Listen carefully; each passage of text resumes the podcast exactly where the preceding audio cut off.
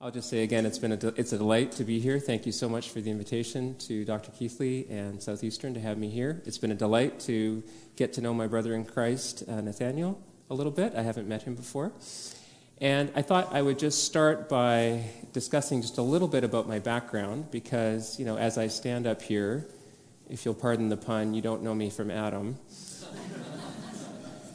and I'm in, I'm in, you know, I'm in the south of the states, and you're looking at me and you're probably thinking, oh, yeah, great the evolutionist, long hair, yeah, figured, right? Some long haired hippie going to talk about evolution, right? Probably votes Democrat, probably eats tofu, all those kinds of things. Well, sometimes things are not as they seem. Um, first thing I'll tell you is that I'm a, I'm a family man. I'm supported by a wonderful wife named Val and my children. This picture's a little bit old, but it shows you who they are. I love my family. I love my children. I love the place that God has planted me. This is British Columbia, Canada. That's where I come from. I live um, near Vancouver, British Columbia, and I teach at Trinity Western University, which is near there. We have been blessed to get a small piece of property on one of the islands off the coast of uh, British Columbia, and I am constantly amazed at the wonder of God's creation when I go out there. So don't worry, we couldn't afford waterfront property. That's not my water, not that, yeah. I'm also a bit of a redneck, and unapologetically so. I come from the northern part of my province, and I grew up hunting and fishing and those types of things, so no, I don't eat tofu. Here's, uh, here's me on my property, on our property, uh, clearing, some, clearing some of the land and we're in the process of building a small cabin there. So I love God's creation. And if you look closely, some of it'll have to be in the front for people to see it. There's actually a deer looking at me running the chainsaw there. And what's interesting is on this island, the deer will actually come to the sound of the chainsaw because they love to nibble on the tops of the, tr- the treetops, the limbs, once, they're, once they've been felled. So I also enjoy that island for its opportunities in the, in the fall. Like I said, I don't eat tofu. I'm a hunter, and I like hunting those deer. I'm also, and this is where most people in this conversation know me from, um, I'm also an evolutionary creationist.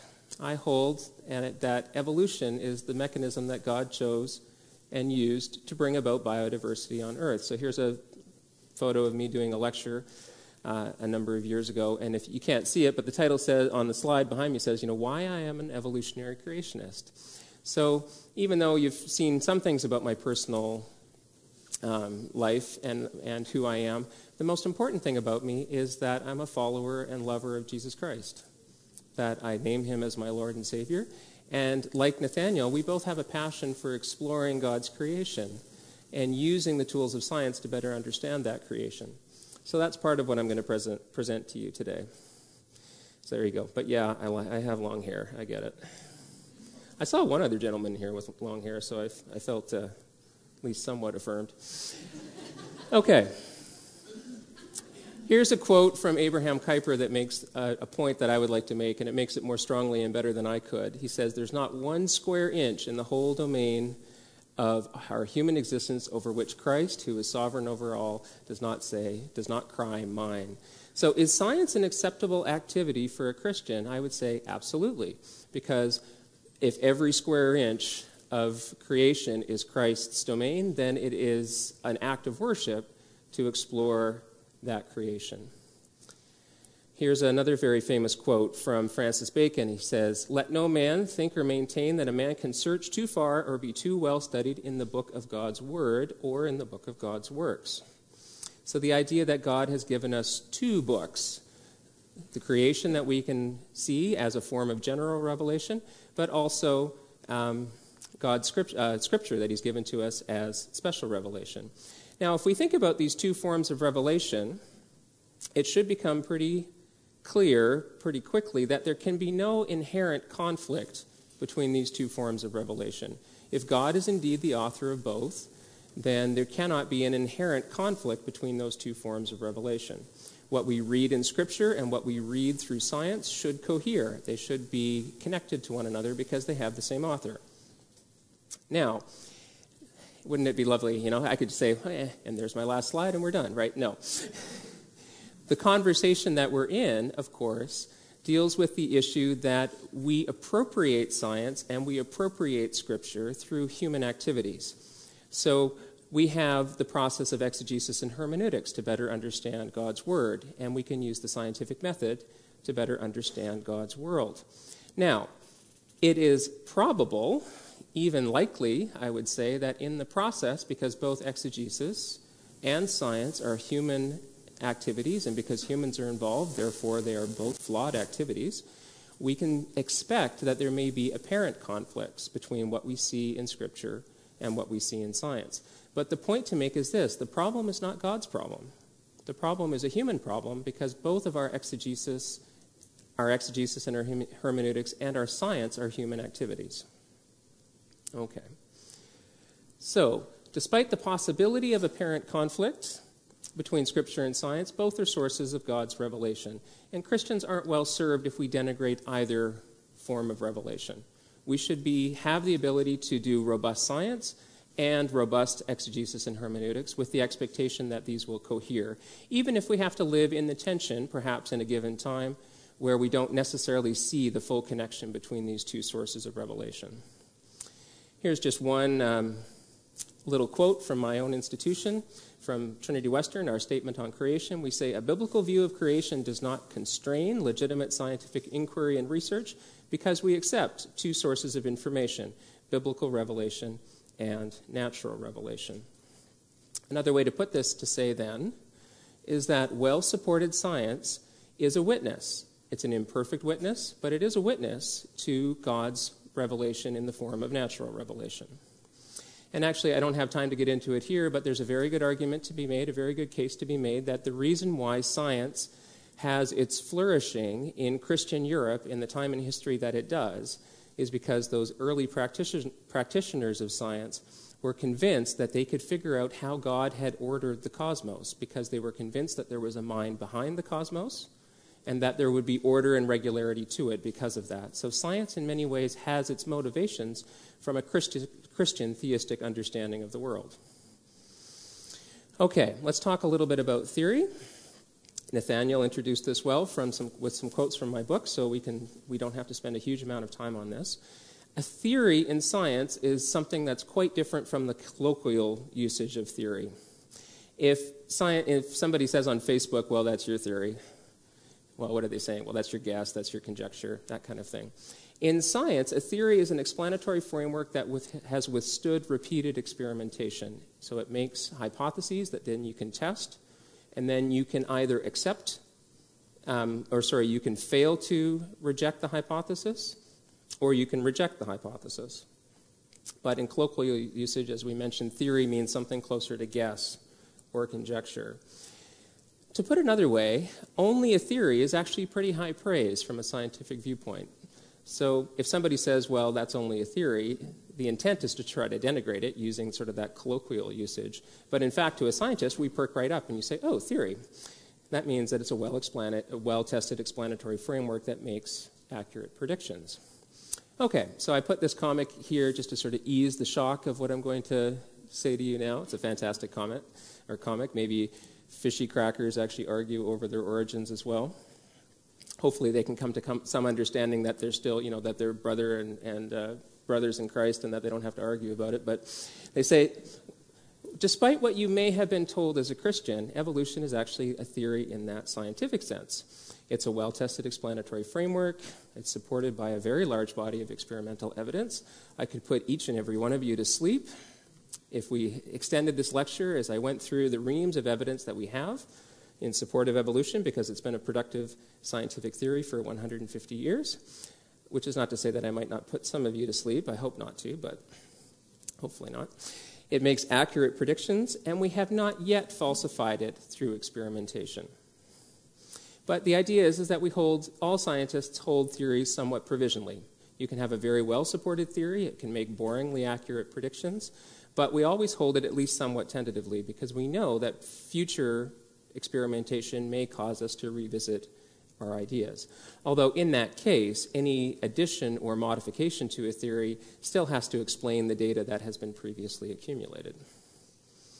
Okay, so evolution is also the most foundational theory in biology. Here's a very famous quote from a population geneticist who happened to be an Orthodox Christian as well. He says, Nothing in biology makes sense except in the light of evolution. Okay, so Darwin had a hypothesis at the beginning. Evolution at a t- well, there was a time when evolution was a hypothesis. His idea was that species share common ancestors. So here he mused that perhaps populations might become separated, and as we've heard, Darwin didn't have any idea about genetics. He had some idea about heritable variation. But we would now say populations become genetically separated in some way. This means that genetic changes through mutation, recombination, and so on would not be averaged across those two populations because they can no longer exchange genetic information with one another. This can allow for differences between these two populations to accumulate and their average characteristics to change. Now, these differences may lead to new species over time. And this process is actually much like the formation of languages. So, in the book, Adam and the Genome, I spend a good deal of time drawing an analogy between how languages change over time and how species change over time. And actually, I should make a quick aside just to say that nothing I've said so far is especially controversial, even from a young Earth creationist perspective, because young Earth creationism has a large amount of speciation within it, as Dr. Jeanson has been discussing. So, how do new languages form over time? Well, again, populations may become separated, a common ancestral population of speakers. We know through experience that languages have this incremental process of change within them as well changes in syntax, changing in, in spellings, perhaps neologisms that are coined in a new population. And if you have two populations that are now separate, they're not averaging these differences across them. So again, we can have differences accumulate, average characteristics can change, and these differences may lead to new languages over time. Now, it doesn't necessitate that you will have new languages form, but it at least leads to that possibility. So, you can think of species and languages as information systems, transmitting their information from one generation to the next. But both of these systems, species or languages, do not transmit that information perfectly from one generation to another. So there's this possibility of change. Okay, here's just one example that I'll, I'll show as a way to sort of get our mind around how this works. If I put this up and allow you to read it, most of us, the vast majority of us in this room, would not be able to read this. This is actually Anglo Saxon that you're looking at from about the year 990. And this is John 129 from the West Saxon Gospels. Now, I love to use this as an example because it's got Middle Earth in it, right?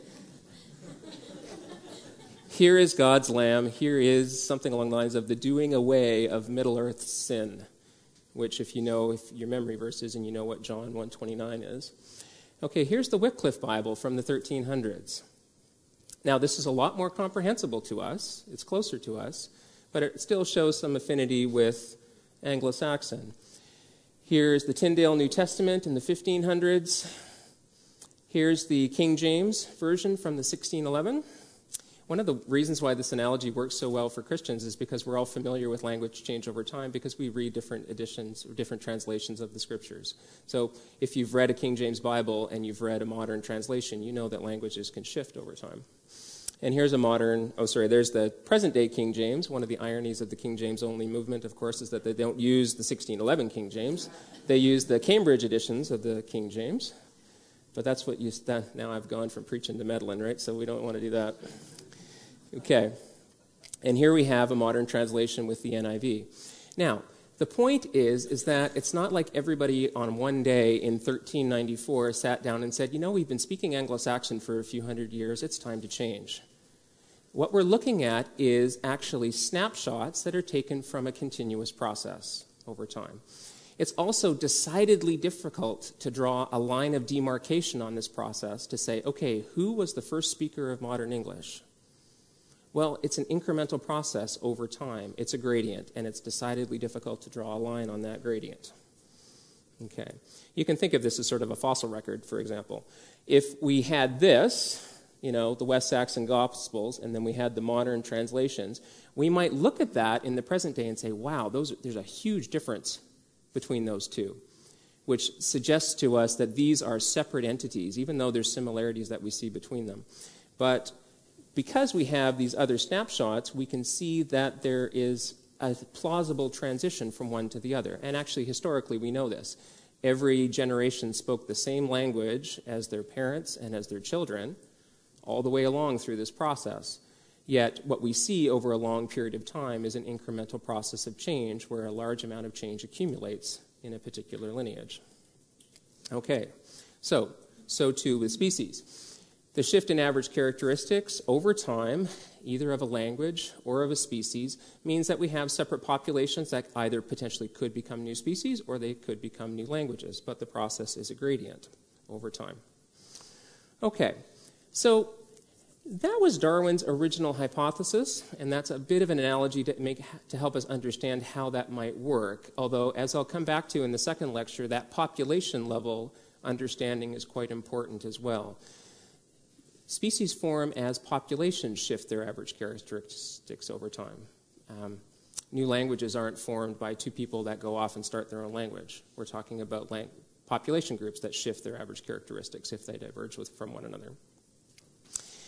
We also, um, uh, Nathaniel spoke a little bit about whale, um, some, of the, some of the evidence for whale evolution. And this is one example that I like to use as well.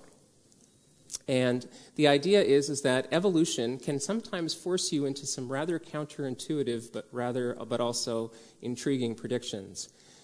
So if we look at present day whales, we wouldn't have, and just looked at present day whales, we wouldn't have this idea that instantly came to mind that they're the descendants of four limbed terrestrial um, tetrapods, four limbed organisms. They're so exquisitely adapted to the aquatic environment. Darwin actually got completely lambasted for this as a prediction in the original edition of The Origin of Species. And a Christian apologist at the time actually takes him to task on that, and I discuss it a little bit in the book. Darwin was so embarrassed by that pushback that how he could, you know, propose such an outlandish idea that whales are the descendants of four-limbed terrestrial ancestors that he actually greatly, sorry, greatly reduced that section of the origin of species in the second edition because it was so embarrassing to him. Now, Darwin was a man ahead of his time on this point, but the lines of evidence that I'll show you now were not available at that time. Okay. So, evolution can pr- produce a hypothesis that modern whales, or cetaceans as they're called, are descended from ancestral terrestrial organisms through a series of transitional forms. This makes certain predictions about what one might find if one looked in the fossil record, and Dr. Jeanson showed some of these species. But the point to make is that we fail to reject the hypothesis of common ancestry by what we observe in the fossil record. If we look in the fossil record, what we see are a number of species that are not in the present day and are unlike anything that we see in the present day and blur the distinction between a terrestrial four limbed um, tetrapod and a fully aquatic modern whale. Some of these species were actually known at the time of Darwin. The basilosaurids is one, and these are ones that have very, very small hind limbs that are still outside the body wall. So they actually, actually, they actually do have hind limbs that are outside of their bodies. That's not present in present day whales. Present day whales have those a little bit of bone back there, but it's not, it's, in, it's not outside, it's encased within the body wall. This, the fossils that were known back at Darwin's time of the basilosaurids were first, they weren't instantly recognized as mammals, hence the name basilosaurid, which sounds a lot like a dinosaur. They were miscategorized at first.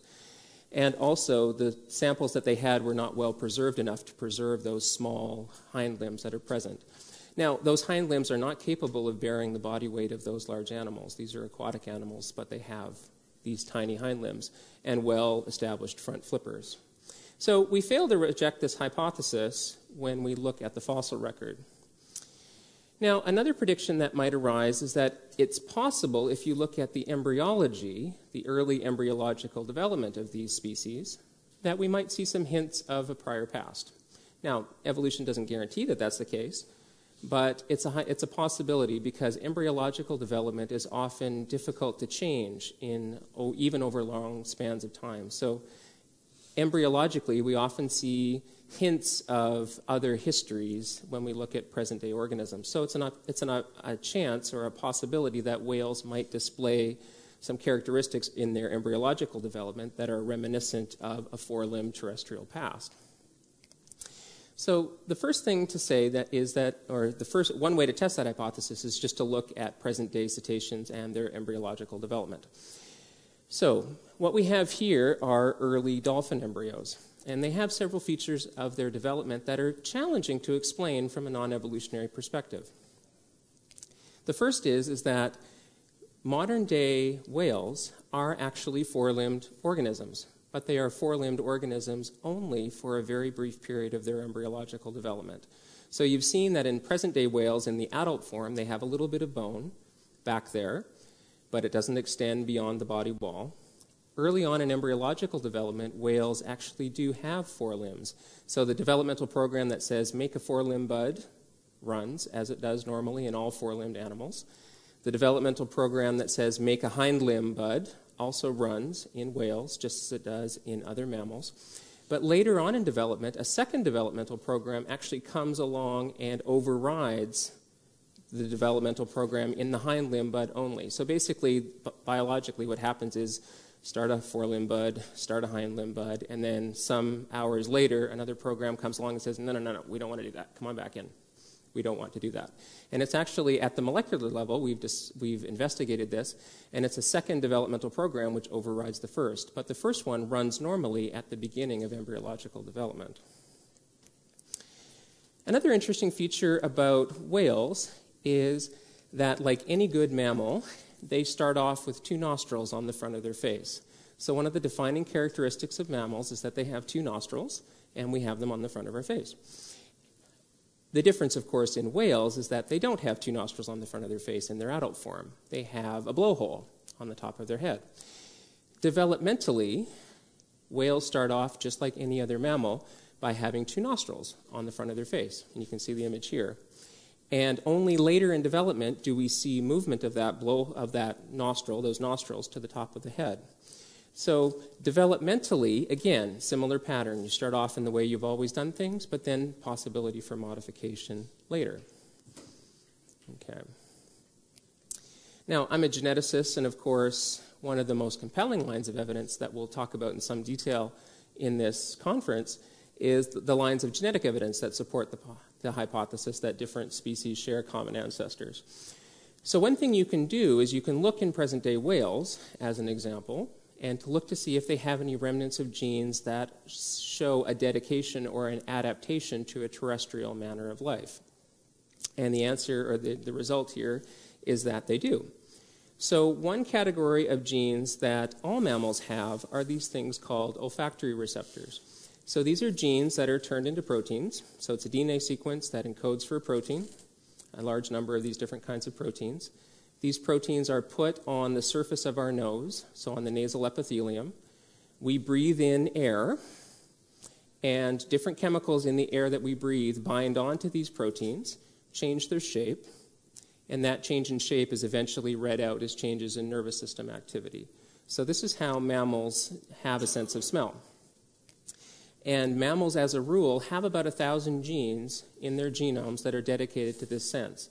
And when we only have about 22 to 25,000 genes in total, it shows you that we have a very large percentage of our genes that are devoted to this particular sense. The sense of smell is incredibly important to most mammals. Now, the sense of smell is not important to whales in the same way, especially the toothed whales. There's some evidence that baleen whales may still have a little bit of a sense of smell, but toothed whales or odontocete whales, so think of like killer whales, sperm whales, that sort of thing, they don't actually even have an olfactory organ. They just have a blowhole that goes straight from their body wall to their lungs without an olfactory organ associated with that. Now, the reason for this is, is pretty straightforward. Um, odontocete whales, toothed whales, don't use a sense of smell for hunting. If you've ever gone swimming and attempted to smell underwater, you know why that's not a viable strategy, right? but what's interesting is we can look in the genomes of present day toothed whales, and they have the same olfactory receptors for air based olfaction that any good mammal should have. except they have mutations that have accumulated in those genes that prevent those genes from being used. So whales have the genes for air-based olfaction. The other example here is that they also have the genes for air-based vision for certain wavelength pigments that allow them to see effectively through air. Now, how do toothed whales do their hunting? They don't use the vision. They don't use vision primarily, and they don't use smell because they're holding their breath. They use echolocation. So even though they have shifted their manner of life to a decidedly different way of doing things, their genomes still retain the features of that earlier past that geneticists can see and observe. Okay, so what we see here then is converging lines of evidence, and scientists are always happy when they get converging lines of evidence from different disciplines. So we can look at DNA sequencing, we can look at embryology, we can look at the fossil record, and we can look at comparative anatomy and physiology, which was what sort of set us on this path in the first instance, because whales are mammals and share that common physiology with other mammals. So, as a result of looking at all these different areas, we can see that the lines of evidence converge with one another. They support the same hypothesis that whales are the descendants of terrestrial ancestors through a series of transitional forms. Okay. So, as far as we know, whales don't lose much sleep over the idea that perhaps they descend from those grubby little land dwelling creatures that we would never want to be. So, you know, we don't know if they lose sleep or not. As Christians, we do sometimes lose sleep over this question. We want to know are we also a part of this pattern of speciation? Do humans also share ancestry with other forms of life?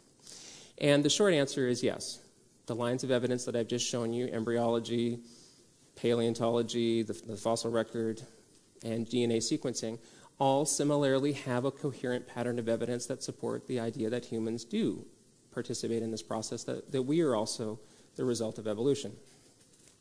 So, one way to do this, and I, I won't look at the paleontological evidence and the embryological evidence, but it's there let's focus a little bit on genome sequencing because that is something that has become recently a very powerful line of evidence that more Christians are becoming aware of.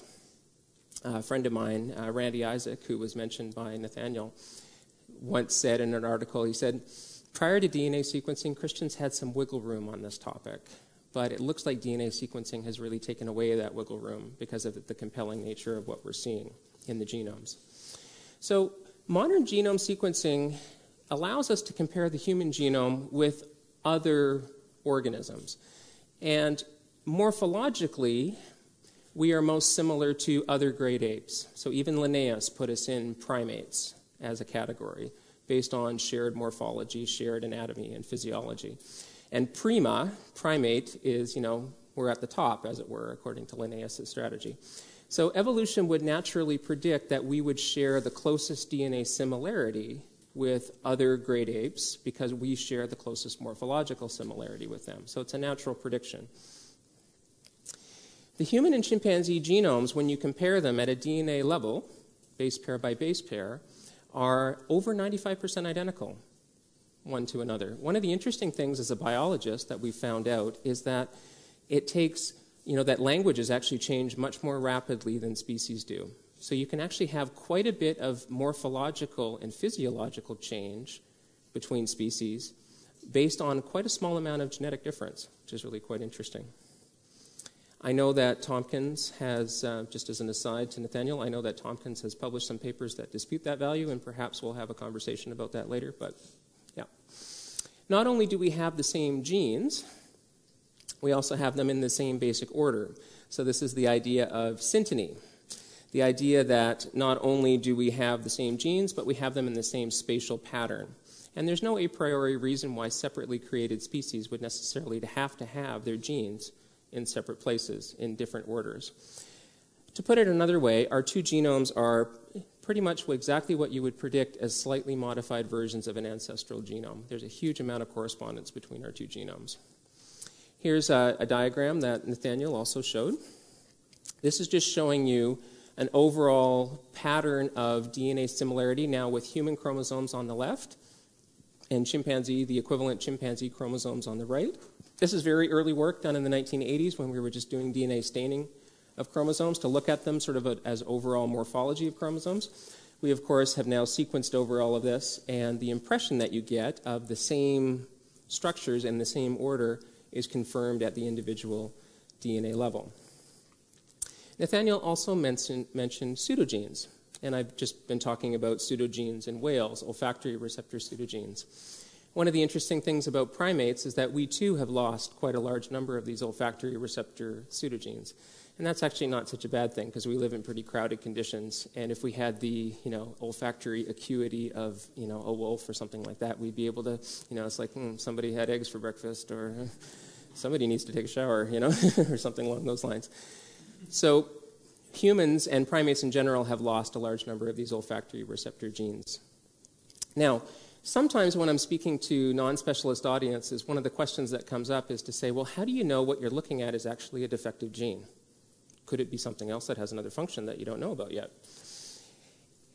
We'll get into some of the details, but one way to start thinking about this is to look at this image that I have here. So here we have a, a structure that, if you were walking across a field and you came to this, you would know a few things about it. The first thing you would know is that, you know, a building was here. There's a building here. But this building doesn't have all of the features associated with it that make it a fully functional building. It's lacking its roof, there's grass growing up through the floor. And at the, same, at the genetic level, it's similar, it's analogous to what a geneticist can see. You can see that perhaps most or almost all of a gene is there in the genome, and you can see that certain mutations have occurred that re- render its function, um, render it not able to function in the same way. This is also further bolstered by the idea that we can actually do DNA comparisons between a large number of related organisms. So, in many cases, we'll see that same gene and it'll be functional in a number of species, but then it'll be non functional in another species that's part of that overall species group. And as an aside, many times those different groups correspond to what a young Earth creationist would agree descend from one another, that they would actually be part of a baramin. So, in some cases, although this is interesting to me in following the young Earth creationist literature, we don't often see an example of using pseudogenes or nested hierarchies of genetic mutations as a way to define baramins, to define different created kinds. I suspect that part of the reason for that is because these same lines of evidence also include humans in the primate baramin. But that's something that we can talk about later. It's actually something I don't exactly know, and maybe I can learn more from Dr. Jeanson on that front. Okay, you're not going to be able to read this. But ha- perhaps if you look at it later, online. You can have a look at it, or it's in the book as well. So, what you're looking at here are a large number of different olfactory receptor genes in primates. And if you could see the text, what you would notice is that not only do the same mutations show up in different species, but those mutations, or those different species, not only have mutations in the different genes, but many of them have exactly the same DNA letter change in each of those different species. So the question that you then begin to wonder as a biologist is to say, hmm, are we looking at independent mutation events that independently produce these different identical mutations in multiple species? Or is it a case where we've had a mutation take place, which then has been inherited by a number of species as they've gone their separate ways? And we end up seeing these different mutations which, with identical characteristics that form these nested hierarchies. Just as one example here, so this is the same data set but now put onto a phylogeny. We see some cases where we have mutations that are specific to an individual species. So in this example, there are 15 that are, identi- that are human specific, four that are chimpan- ugh, chimpanzee specific, and so on. We also see three in this little subset that are identical between humans and chimps. We also see a further three that are identical between humans, chimps, and gorillas and a further six that are shared by humans, chimps, gorillas, and orangutans. But notice what we also don't see. We don't see this example in this data set a case where we see the same mutation in humans and we see it in, say, orangutans, where we don't also see it in chimpanzees and gorillas. And the reason for that is if there's a mutation that's shared between humans and orangutans, under the evolutionary model, that mutation would have occurred in a population prior to humans and orangutans going their separate ways. That population is also the founding population of what will later go on to, be, to, to diversify to become gorillas and chimpanzees as well. So, if we see it in humans and orangutans, we can predict with great confidence that it will also be present in gorillas and chimpanzees. And we do. We see this nested, nested pattern. Okay, couldn't pseudogenes be in fact functional genes? Let's just dig into this a little bit more deeply. And again, it's going to be challenging to see this on the small screens, but we'll do the best that we can. So here's an example from the human genome of a number of genes on a chromosome. And there's one gene in the middle that is a pseudogene. So it's picked up a number of mutations that render it non functional. Now, interestingly, this same arrangement of these same genes is also present in the mouse genome. So, again, you won't be able to see it unless you're looking at it fairly close up. But we have the same order of genes on the mouse chromosome as we do on the human chromosome. Now, these genes do not have the same function. They're not in a sort of coordinated set of genes that have to be in this particular pattern in order to accomplish their functions. They could be in different places in the genome if they wanted to. The idea here is, is that we're looking at a small segment of chromosome where things have not been broken up and shifted since humans and mice shared a common ancestor at about 125 million years ago in the past or so. So we see in the mouse genome, we see that this gene is a functional gene. It, its actual function is a uh, nuclear hormone receptor. And we know from its structure, by looking at its structure, and also by experimental analysis in the mouse, that it actually has this function because we can test it directly in the mouse. Then we see that same sequence, or something that is almost identical to that exact same sequence, in the human genome, and we see it in the same context among the same genes that we see in the mouse genome, but that gene in the human genome has some mutations in it which render it non functional. Now, let's just explore a special independent creation model here for a moment, just to, just to give you an idea of how biologists look at this data and maybe wrestle with these different ideas. And I can wrestle with this as a Christian biologist because to me, whether God used evolution or did special independent creation, I'm willing to explore the evidence and see where the evidence goes. I'm good either way because whether God uses what we would call a natural mechanism to create or uses divine special creation, God uses natural mechanisms all the time. God uses special stuff all the time. I'm good either way. Let's just go with where the data goes. What I would end up having to postulate as a Christian biologist is that, okay, there's a function here in the human genome. Say, okay, maybe this isn't a pseudogene. Maybe this is actually something that's functional. I don't understand what its function is, but I'll, I'll go on faith that there's function there. Perhaps I can test that later. And I'd have to say, okay, well, God intended that function to be there. And for some reason, it has to be that way such that it looks very, very much like a different function in mouse. Because those two things cannot have the same function. I know that by looking at their comparative differences. So, could God have given humans that function in another way? Yes, God is perfectly capable of designing that function into our genome in any location He chooses and in any way He chooses. So you end up with this interesting situation where you would have to say, okay, is somehow God constrained to put that particular thing right there to provide that function? Or am I looking at the results of common ancestry? And biologists, Christian biologists included, overwhelmingly go with it looks like common ancestry.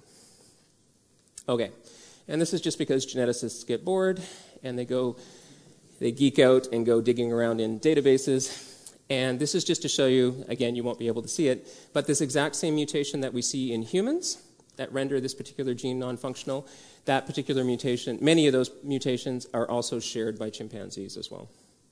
So even if we sort of solve the problem for the human genome, we would also have to discuss about why that function is there in that particular form in the chimpanzee genome. Okay, here's one, excuse me, example that I also like to talk about and it's in the book. This idea of vitellogenin pseudogenes in marsupials and placentals. So, vitellogenins are this interesting category of genes that egg laying organisms use for their biology. The way egg laying organisms supply their embryos with a, with a store of nutrition is with using these genes. They're very large genes.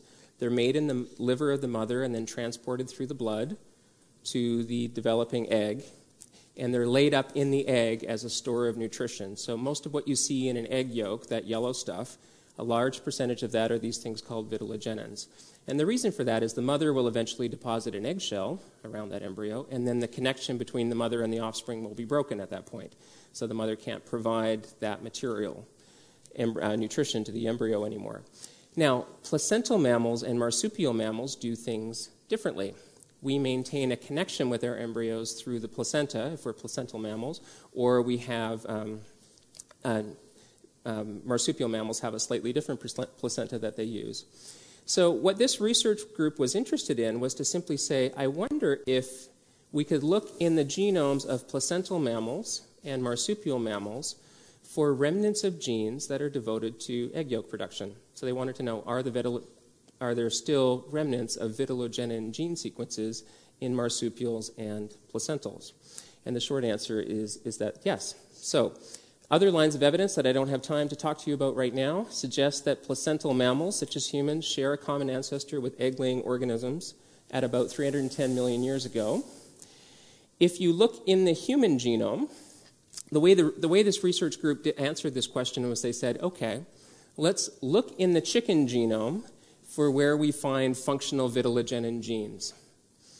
And then they noted what other genes are next to those genes in the human genome or in the chicken genome. And then they went to the human genome and said, are these other neighboring genes still around in the human genome? Are they present? And they are in the same spatial pattern. And when you look then at the relevant spots in the human genome, wherever you see these little black bars, and this is not to scale because if I drew it to scale, it would be very difficult to see, but the general impression is the right one. Wherever you see a black bar, you've got sequence matches between the human genome and the chicken genome. So there are small fragmentary remains of vitellogenin like sequences in the human genome at precisely the location that you would predict them to be based on the flanking gene sequences that we see in chickens. This same pattern is also present in opossums as well. So, opossums, just as one example of a marsupial, and they actually have even better retention of these sequences. So, again, one could try to make the argument that there needed to be a function that's different from vitellogenin functions that has to be in the genome of the opossum and the human at this specific location. Or you could say, hmm, this is evidence that supports common ancestry. Okay, and this is just because biologists get bored, and yes, those same mutations are shared by a large number of different species, placental, marsupial, and otherwise. Okay, I think based on time, I'm going to skip over this, but we can come back to it if need be. Sometimes folks are wonder, curious about, you know, evolution is good at removing function, but where does new information come from in evolution? You know, is evolution capable of producing new information? And the short answer is yes. I've got a big section in the book that goes along these lines.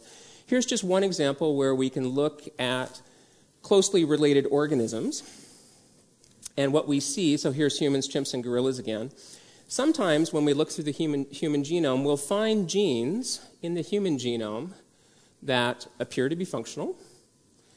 And we will notice that those genes aren't present as genes in our closest relatives, in gorillas and chimpanzees.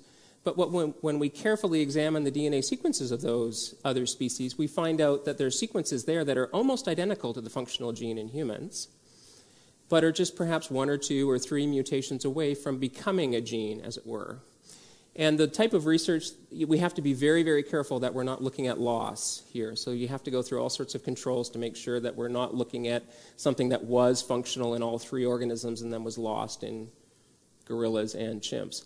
But we've done this, and there are a number of genes now that fit this category where it seems like a gene has come into being in the genome through the result of mutation. Okay, let's see. Let's just briefly talk about design arguments before we land the plane here. Design arguments have a long history within Christianity. And in fact, one of the things I like to do as a hobby, yeah, scientists, we have weird hobbies, what can I say? One of the things I really like doing as a scientist is reading the apologetics literature from the 1600s.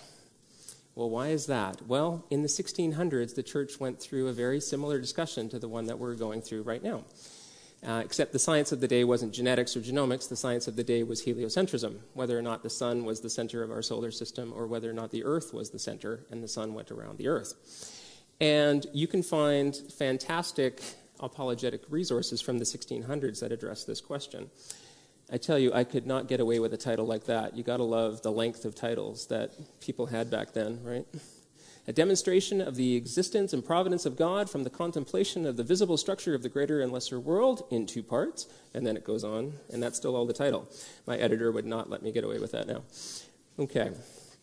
Here's an interesting case where this author, and I actually discuss his views in um, Adam and the Genome a bit on, um, on some other related issues. But here's a simple test case where he's actually talking about solar fusion. So he says, you know, if it be asked, where is the fuel for those vast fires? He's talking about the sun, which continually burn. Whence is it that they are not spent and they are exhausted? How are those flames fed? So he has no idea how you can have a sun which is, you know, on fire and on fire for a really long period of time without it being consumed. So he says, None can resolve these, these questions but the Almighty Creator, who bestowed on them their being, who made them great and wonderful, that in them we might read his existence, his power, and his providence. Okay, so in modern language, Edwards is making a design inference. He's saying there's no known causal explanation for the longevity of solar combustion. God can maintain solar combustion using miracles or by adding fuel, perhaps. So, since there is no natural explanation, we can infer from solar combustion, to follow this individual, that God exists, and it's an inference to the best explanation. Now, Edwards is very clear that on what his sort of motivation for writing is. And just as an aside, this is not the American the- Puritan theologian Jonathan Edwards. Sometimes this gets confusing to people. This is John Edwards, who's an English apologist writing in the late 1600s. He says, If I cannot by this attempt convince atheists, yet I hope to do something toward preventing the spreading of that pernicious infection which they are the authors of. Or if my hopes fail me to this, I will not despair of confirming and strengthening such who are, who are really persuaded of the doctrine here presented or here treated of. So he's basically saying if I can't at least take atheists down a peg or two, at least I can shore up the faith of Christians. Right? Okay. So, now, what does, what does he not know, right? What does Edwards not know? He doesn't know about solar fusion, and it's going to be quite a while before solar fusion is understood scientifically. Now, is the understanding that solar fusion is the mechanism by which the sun is kept burning for long periods of time, does that negate an understanding that God is the author of that process, that God is somehow using that process as a way? Like, if we could go back in time and explain it to Edwards, would he have a crisis of faith? I hope not, right? Okay. So, are design arguments that rely on a lack of evidence a good idea for Christians to employ? I would say no. This is a quote that I like very much from Dietrich Bonhoeffer, and I'll just read, and, read it in part. He says, Weizsäcker's book, The Worldview of Physics, is still keeping me very busy. He's actually writing this from prison. How is it that Bonhoeffer, who is in prison, has the ability to interact with a book on the science faith dialogue at his time and place. He is a, an example to us all. He is, it is again, sorry, he says, the worldview of physics is still keeping me very busy. It is again brought home to me quite clearly how wrong it is to use God as a stopgap for the incompleteness of our knowledge. If, in fact, the frontiers of knowledge are being pushed back, and this is, inev- and this is bound to be the case, then God is being pushed back with them, and therefore is in continual retreat. We are to find God in what we know, not in what we don't know. God wants us to realize his presence not in unsolved problems, but in those that are solved. Okay. One way of thinking about this is it's very common for Christians to view evolution as somehow against design or contrary to design. That God is either a designer and a creator, we could substitute creation for design if we wanted to there. We'd say evolution versus creation, evolution versus design. I take a different view. I actually take a view that evolution is the design, that evolution is a process that God has ordained and sustained and uses providentially to bring about the biodiversity on Earth that He desires to be there. So it's a different way of thinking about things. Okay, Nathaniel sort of stole my thunder here, but that's okay. This is um, from Todd Wood. This is a quote, and I'll finish with this quote here.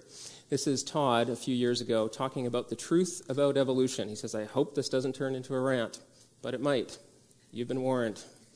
He says, Evolution is not a theory in crisis. It's not teetering on the verge of collapse. It has not failed as a scientific explanation. There is evidence for evolution, gobs and gobs of it. It is not just speculation or a faith choice or an assumption or a religion. It is a productive framework for lots of biological research, and it has amazing explanatory power. There is no conspiracy to hide the truth about the failure of evolution. There really has been no failure of evolution as a scientific theory. It works, and it works well. I say these things not because I'm crazy or because I've converted to evolution. So, as Nathaniel mentioned, Todd Wood is a young earth creationist. Nevertheless, he holds these views. As you might expect, he gets a bit of flack for it. He says, I'm, he says, I'm not, I say these things not because I'm crazy or because I've converted to evolution. I say these things because they are true. Then he goes on to say, I'm motivated because I've read some other clueless person saying that evolution is a failure. But you can read that on his blog if you're interested. All right, with that, I'll thank you for your attention. And uh, I guess questions are after dinner, but thank you very much for your attention.